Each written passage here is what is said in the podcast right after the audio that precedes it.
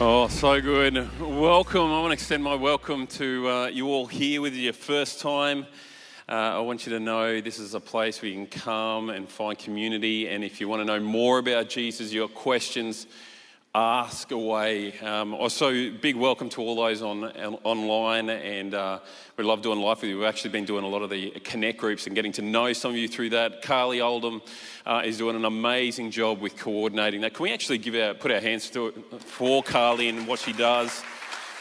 A huge blessing to us as an online church as well. So, we're second week into this uh, series, and we are talking on the topic of humility. I sweated bullets when I got this one because uh, I feel very under equipped to do it. But by the grace of God, here we go. Um, there's much to learn around this topic, lots of different ways and avenues we can take it. But my prayer is uh, that as we press into this, that we leave this, this auditorium, we leave the places that we're watching, changed people. Um, when we're talking about your kingdom come, uh, our prayer is that God will come and change our hearts, us as a community, for the glory of God, and that lives will be changed.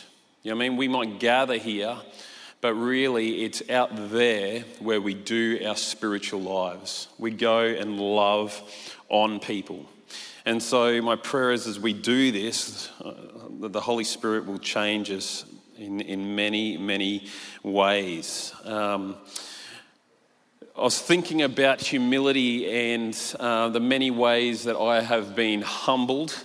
Um, and um, one of the ways I was, I was thinking about, it's actually, there's many of them, but one particularly I remember was stuck in my life or in my head eh, is uh, I was driving my car with a good mate of mine just down the road. This was many years ago and uh, it was a little little car. And um, we'd pulled up a set of lights, and you know what Aspley gets like just down the road? It gets quite chockers and busy. And uh, I was at the front, all right, and um, so the lights went green, but as soon as the lights went green, someone was on their horn. Has anyone ever experienced that? Has anyone been the culprit and done that? And I was like, in this moment, you know what I mean? Like before I'd even gotten my foot off the brake and onto the accelerator, this horn was there. And, and something inside me just went, like, that's not right, you know? Like, and I was like looking in the rear vision mirror. I don't think I was a pastor at this point, so I'm, I'm forgiven.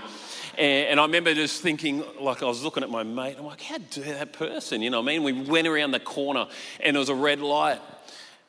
And so I pulled up, and, and my mate and I was there, and I thought, you know, I mean, like, I might just let this person know that I didn't agree with their, uh, their way of doing things. And so I gave a little bit of a, a Clint Eastwood look, you know, across past my mate who was the passenger, just to let him know. And um, I was greeted as this very dark tinted window came down, I was greeted by two very masculine, muscular, tattooed men.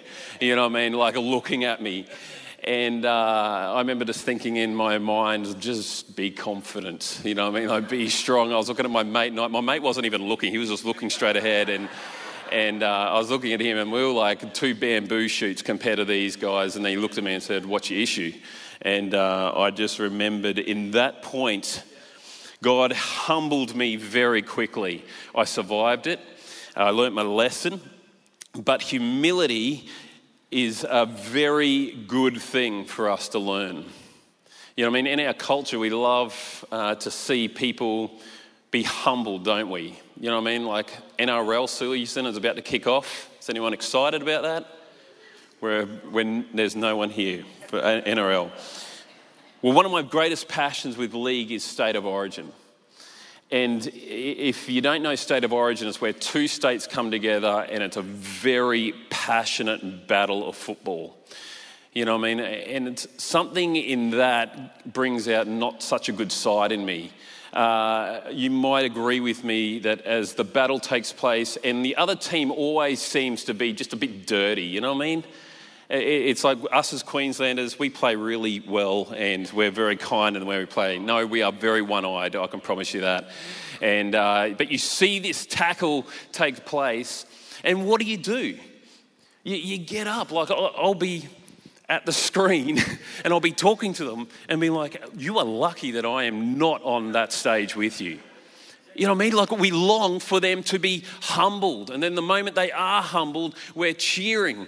You know what I mean? And, and I walk out of the A2 building after we've watched it, and then someone greets me and says, Oh, Pastor, can you pray for me? And I'm like, Oh, Lord, Lord, I pray for the love and grace and mercy. You know what I mean? Like humility is like is something we struggle with in our lives. Uh, maybe it's just me. Like it's, it's something that is deeply etched in our lives. Like, why are these things an issue? Why does it matter? You know, if someone tries to pull in front of you or someone toots you, or it's because our lives are rooted in self. That, that's it. That's uh, where our identity is. And we live in a world, in a society uh, that in most cases is constantly selling us this idea that it's about me. That it's about, you know, where, what you achieve in this world. And so work hard towards it. Step on anyone you can to get it. it, it you are number one. And, and the thing is, we buy, we can buy into this idea. I think if we ask most people around us, they would say, and society would say, that uh, humility is a virtue that is very good. But uh, whether it's being exercised or how people understand what humility is can be a very different story. And so let's, let's look at this.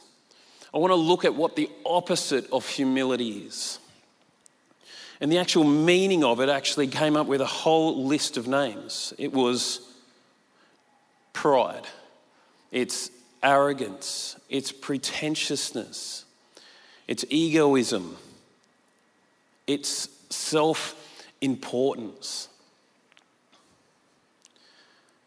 And if we're looking as a community, we're wanting to press in. We want to we want to change the way we do things. We want to be people that, uh, that they look at us and see something different. Well, John 13 35 says, Because for your love for one another, that will prove that, to the world that you are my disciples. If that is the hunger for our heart, well, we better ask God to begin to show us what true humility is. See, this is what pride looks like. Pride can look like a sense of expected privilege. Pride can look like that, that love of people fearing you or people looking up to you or people marveling at you. Maybe you're a boss or in your leadership position and it puffs you up when, when uh, people, you know, sort of cower to you. Uh, maybe it can be our, our pride can be in our job description or our social status, our postcode, which makes us feel more accomplished than other people. Another one is you may be blessed with great knowledge in an area. And you cling on to that concept of knowledge is power. Uh, meaning, if someone asks for help, you don't want to give them the knowledge you have out of fear that they may be, become better than you or they may get the accolades.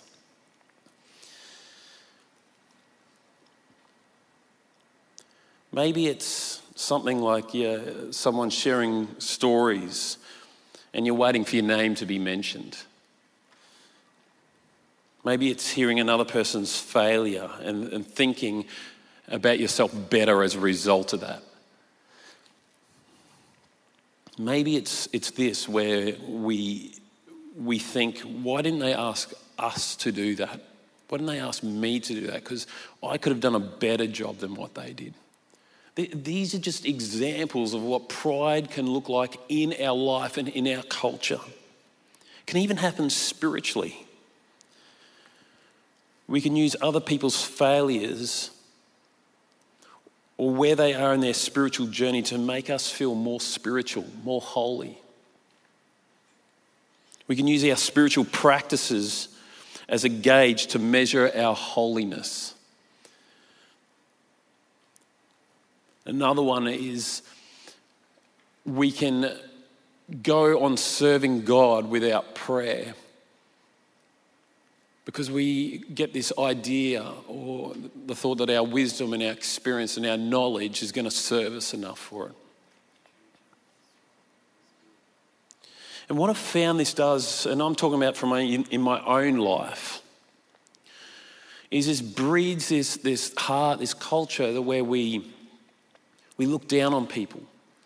We, we don't listen well. There's, we can produce stubbornness. We're not eager to learn because either we, we know it or we don't want people to know our weaknesses. It can produce insecurity.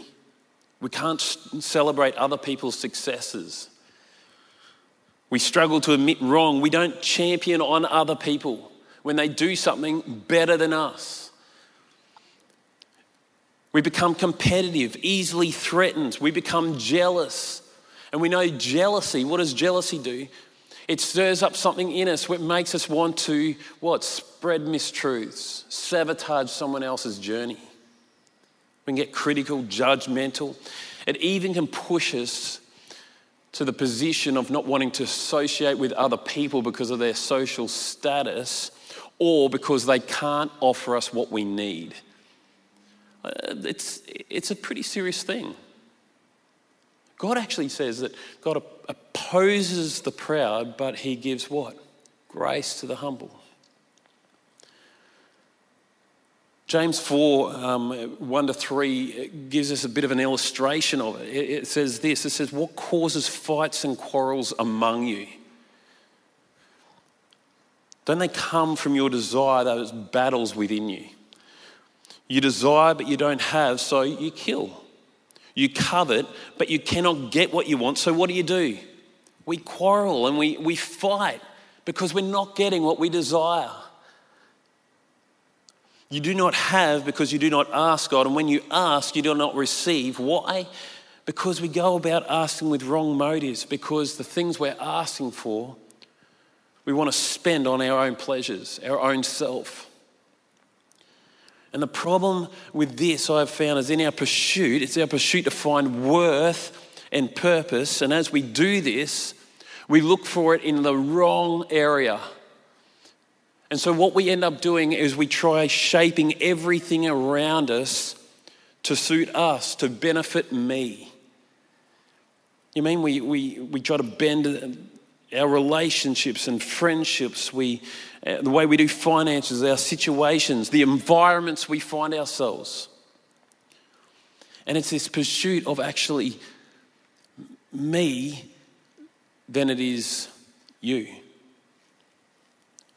But the kingdom of God is, is very different. It, it's, it's, it's been labeled before a upside down kingdom. And the Bible talks a lot about humility. Actually, at the heart of the gospel is humility.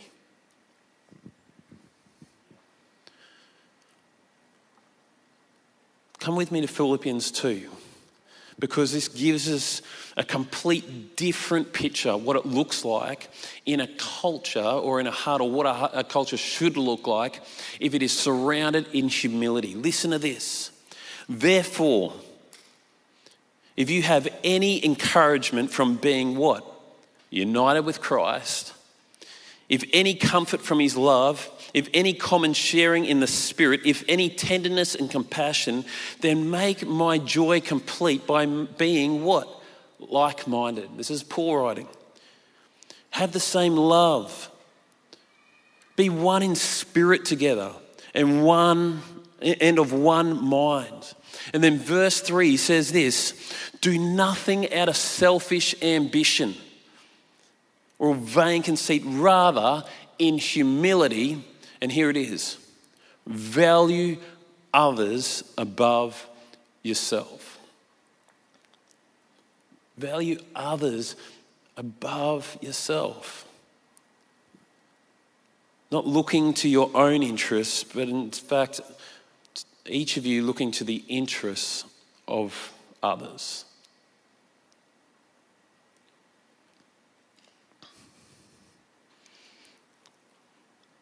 It's, it's, it's upside down. To me, I, I look at this and it's not what I, I'm, I was taught. It's not, it's not what society is selling me. It's not what everyone is about. But it actually, the thought to value others above yourself, to not look to your own interests, but actually to die to self and invest in others, can only come from a different kingdom. What does it mean to be like minded? The same love, being one in spirit, one in mind. Well, it continues in verse 5. This is what it is it says, In your relationship with one another, have the same mindset of Christ Jesus. What was the mindset of Christ Jesus? Well, listen to the humility of Jesus. Jesus, who being in the very nature God, Jesus, God Himself in human form, did not consider equality with God something to be used for His own advantage. Rather, he made himself nothing by taking the very nature of a servant, being made in human likeness, in being found in appearance as a man. He what? He humbled himself and becoming obedient to death, even to the extent of death on a cross. Look, if you want an ultimate illustration of humility, here it is. Look, we are talking about the Creator God. Like Colossians 1, it gives us a picture of his authority. It says, Christ is the invisible image of the invisible God. He existed before anything was created. He is supreme over all creations. For through him, God created everything. In the heavenly realms and on earth, he made the things that we can see, and he even made the things tonight that you cannot see. Such as thrones, kingdoms, rulers, and authorities in the unseen world. And it says, everything was created through him and for him. He existed before anything else, and He is actually the only one that holds all creation together. Look at the authority of God. Yet God humbled Himself not for His own advantage, but to be obedient on a cross for you and for me. Like, to me, that's powerful.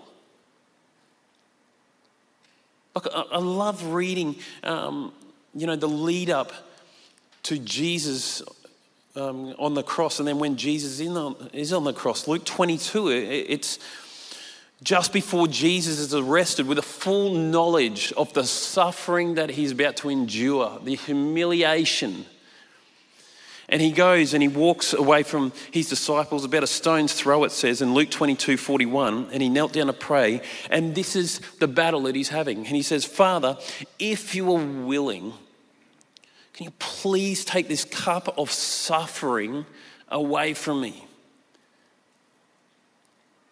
But he says, Yet I want your will to be done, not mine. Like, this is the Creator God.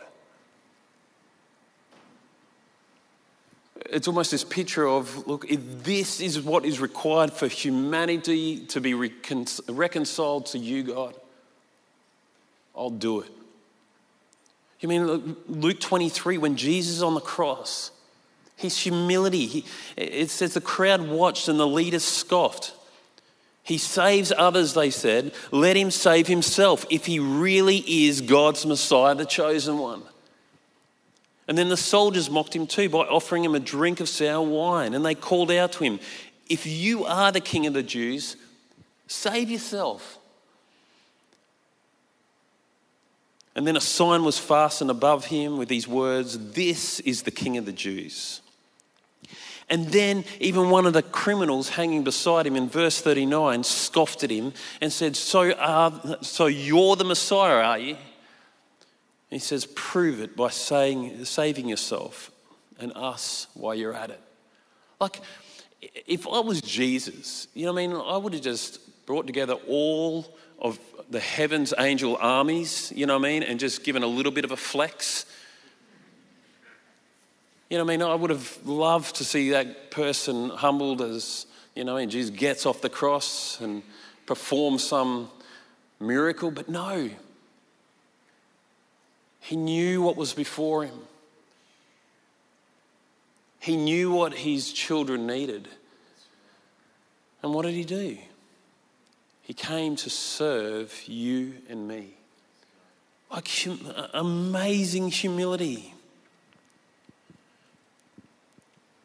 Look at this, look at this illustration in 1 Corinthians. You, in 1 Corinthians 13, 4 to 7, you hear this a lot at wedding ceremonies, but it's so much more significant than probably what you've actually just listened to it as it gone past. It's just a, another Bible verse, but it's got huge depth. Listen to this. Love is patient. Says love is kind. It does not envy. It does not boast. It is not proud. It doesn't dishonor others. It is not self-seeking. It's not easily angered. It keeps no records of wrongs. Love does not delight in evil but rejoices with the truth. It always protects. It always trusts always hopes it always perseveres this is the heart of God.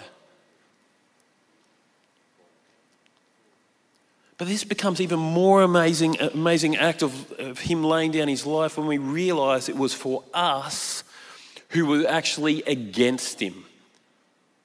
Like, really, we were the mockers. I've always been um, amazed in, in this passage in Matthew 5. Jesus um, this, this Sermon on the Mount. And Jesus sees a, a, large crowd comes around him. The disciples are there, and so he sees this large crowd. So he goes up onto a, uh, onto a hillside, and he they all gather around. He begins to speak to them, and this is where we get these. Uh, you might have heard it, where it talks about blessed are the meek, blessed are those who mourn, blessed are those who hunger and thirst for righteousness. But at the very beginning of this, in verse 3, Jesus actually starts off with saying, Blessed are the poor in spirit. You know, I mean, I used to look at that with humility and, and, and think, well, what does that mean? Like, does that mean I've got to just be, you know, I mean, completely curled up?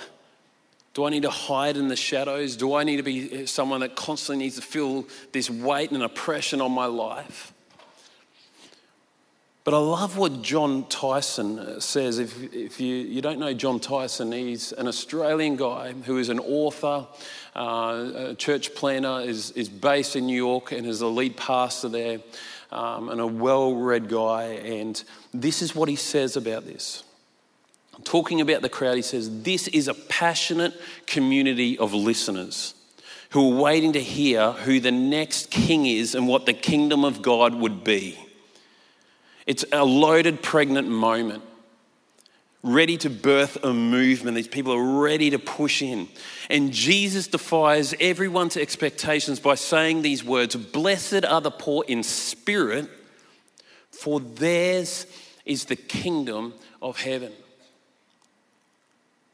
He goes on to say, No one would have anticipated that the Messiah, who was announcing the rule and reign of God, would say that this is the starting point.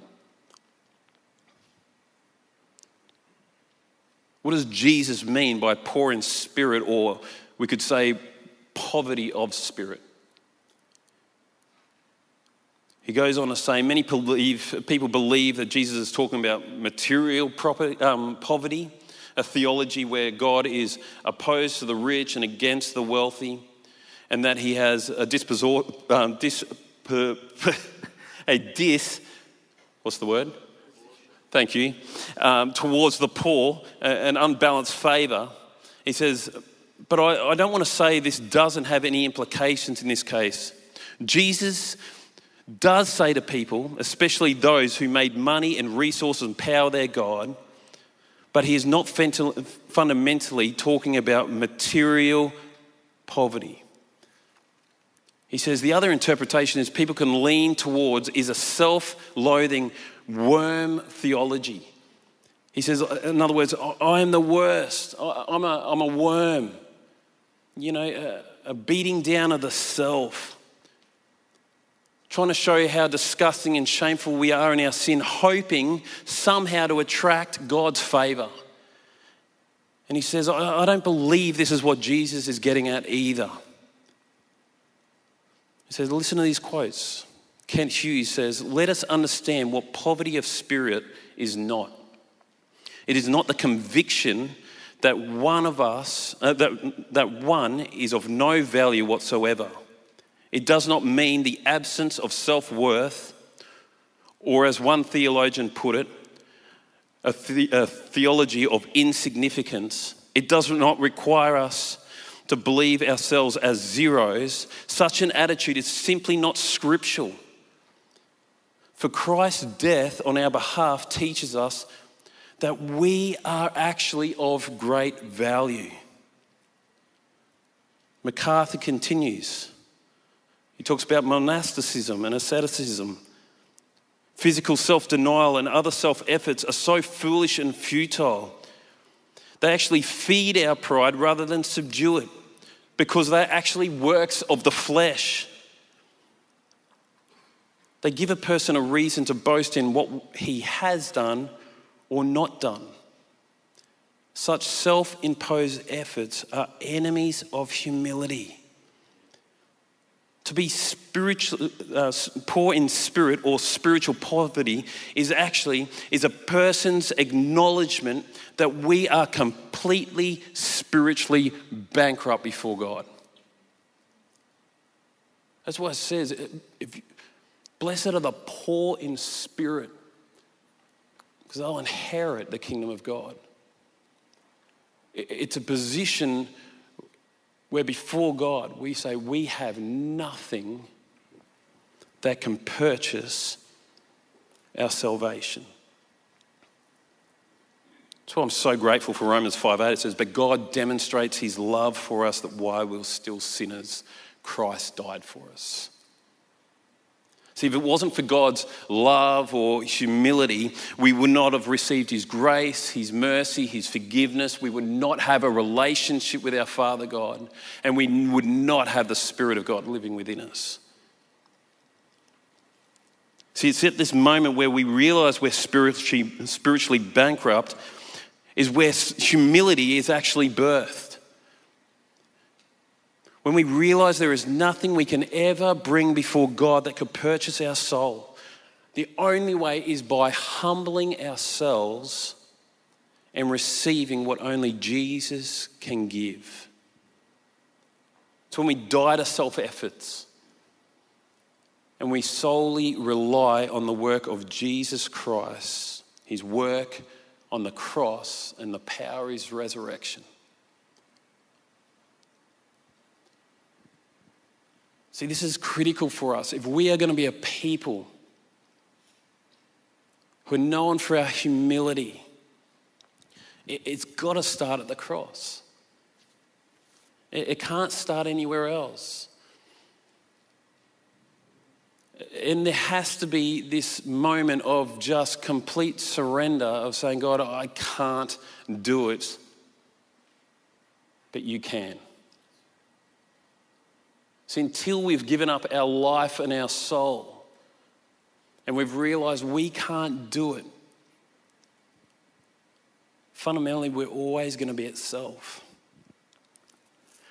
This is why it's uh, essential for us to understand that not only Jesus is the perfect example of humility, but he is the life that produces humility by the Holy Spirit in our lives.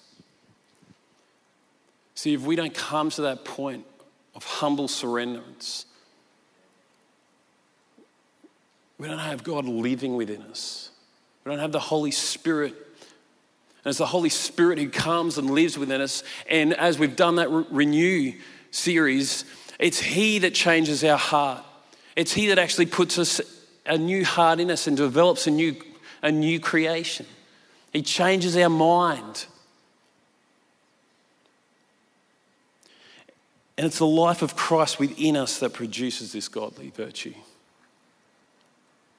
Galatians 2:20 says, "For I've been crucified with Christ, and I no longer live, but Christ lives in me."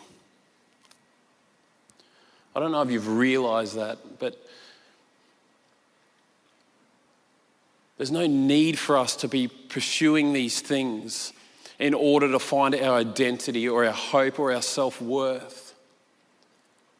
Because James 1 tells us that we are actually God's prized possessions. Like, why would the God of creation die on a cross for us? Because he loves us. He's called us. He has a purpose for us and He longs to pour out His life into us. Do you realize it tonight that you actually are labeled a son and daughter of the Most High? You have something that's not of this world if you're in Jesus tonight. See, in the kingdom of God, our value, our worth isn't mentioned, uh, measured by our own achievements or where we sit on a social scale, or what people say, or how people value us, or what is in our hands. But actually, it's about who God says we are and who we are in Christ. It's having a fresh new identity, that it's our identity is Christ. And when you realize that we have this amazing, glorious calling, this calling to love God, go and tell people about the love of Jesus, to go and love your neighbor. It doesn't matter what giftings you have, what passions or opportunities you get, your career or your, whether you have leadership positions, whether you've got material objects, or the very air we breathe is because God, they're all God given for His purposes. And we get to be a part of that. This is why we can cheer on people. See, Paul knew this, so the Apostle Paul knew this so well. That's why uh, we pick up in uh, Philippians 4. He, he was content. He knew what it was to be content in whatever the circumstance. He said, I know what it is to be in need, and I know what it is to have plenty. I've learnt the secret of being content in any and every situation, whether well fed or whether I'm hungry, whether living in plenty or in want. I can do all things through him that gives me strength. Why was he so content? Because his identity was in Christ. He had a mind of Christ. And how does that impact us? How does that impact your, your life? I'm going to have Ben to come up because this is significant for us tonight.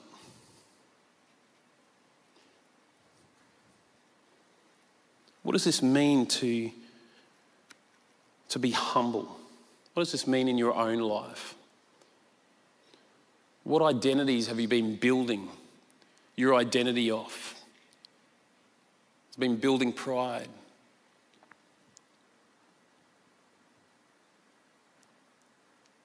What areas in our life do we need to freshly surrender? What have we been banking on in our lives? Our performances, our things we're skilled at or good at.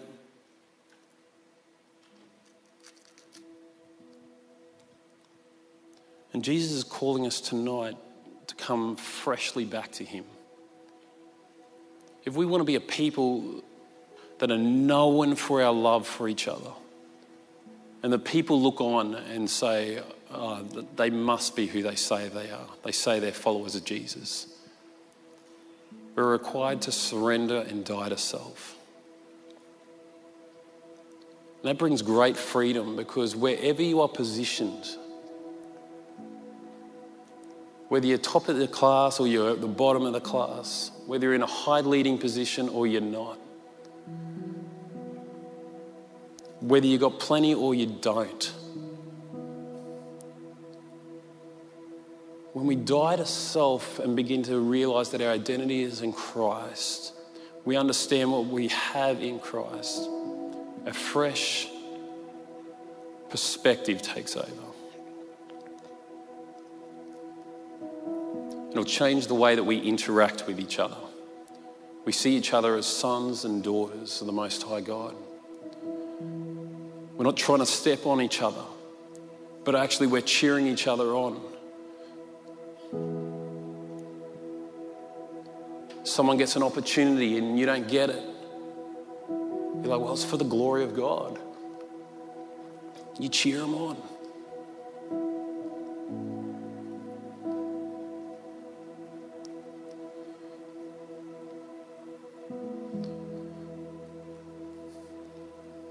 Maybe tonight, the first thing you need to do is actually humble yourself before God. And you've been building your life, even your spiritual journey, on things of self. And so tonight, just while we're here and we're seated, you can do that right now. You do that? Your first point of call tonight is to say, Jesus, forgive me. I can't earn it. I surrender my life.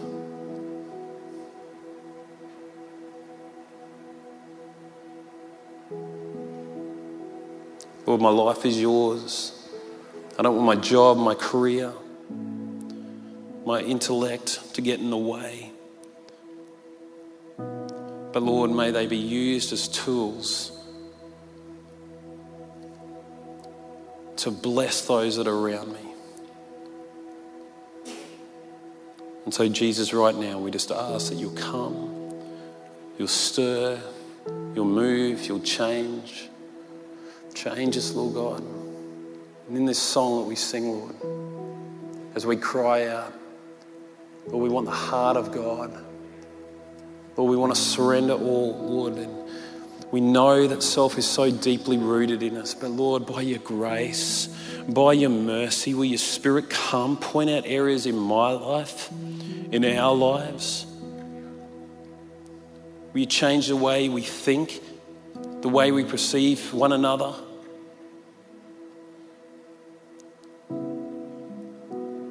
Take competition away. And say, Lord, we surrender. We pray this in the powerful name of Jesus. Amen. We stand. We're going to, uh, we're going to worship our great God. But in, through this moment, if you want to pray with someone, maybe you just want to come and kneel before God. Just offer your life afresh. Maybe there's areas in your life that you're struggling to let go of. Maybe this will be the night that you just come before and say, God, I'm going to struggle with it, but I'm praying that your power will change it. My heart is for you, God. Let's do that.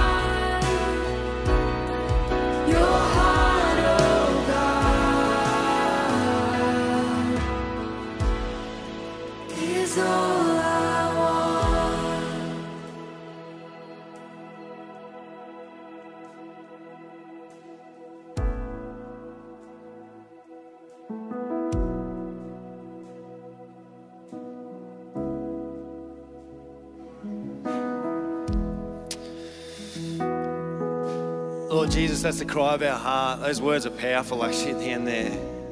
You're all that I want. And I think the, the reality the truth is, is that uh, that's, that's the need of our heart. That's the need of our life, is that you are everything that we need.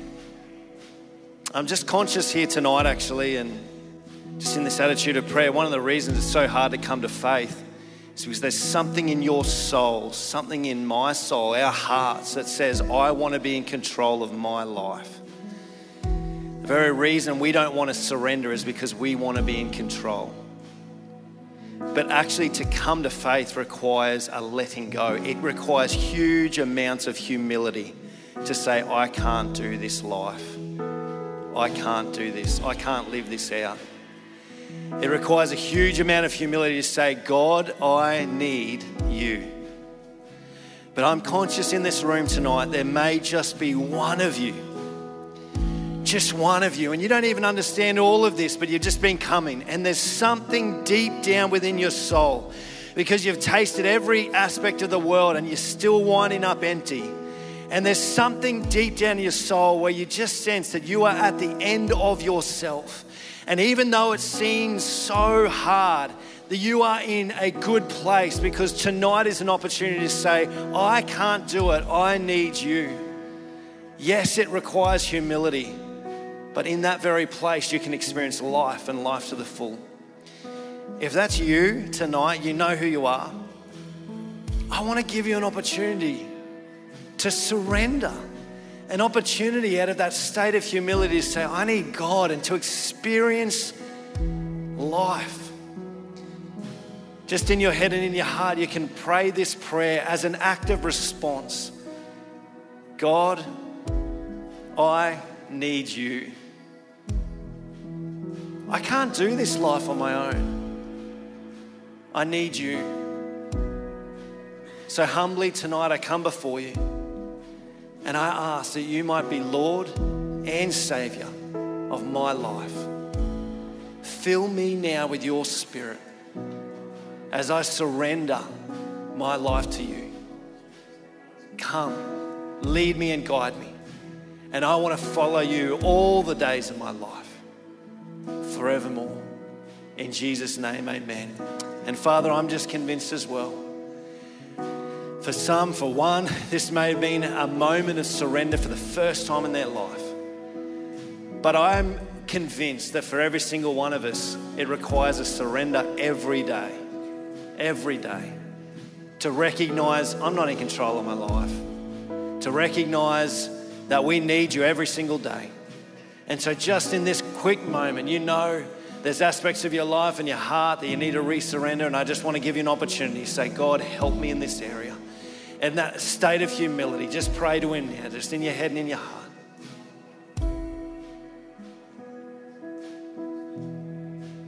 Father, we surrender, resurrender our hearts to you this very night. We thank you for your grace. We thank you for your mercy. We thank you that we can come in a state of humility. And we thank you that you showed what that looks like. You paved the way, humility, so we can experience your grace and your mercy and your love, great God. Continue to lead us and guide us by your Spirit, Father, we pray. And uh, we just thank you so much for who you are. Thank you for uh, everything that you desire to do in and through us, great God, as you continue to sanctify us. We love you, Lord, and we honor you. And we pray these things in Jesus' name. Amen. Amen. We're really good to have you here tonight in the service. Great to have you online as well. I do just want to um, say again if you want prayer about anything at all, we'd love to pray for you. You can come down at the front or the prayer lounge at the back. Um, but God bless you. Great to have you here tonight, and um, we'll see you soon. Thanks heaps.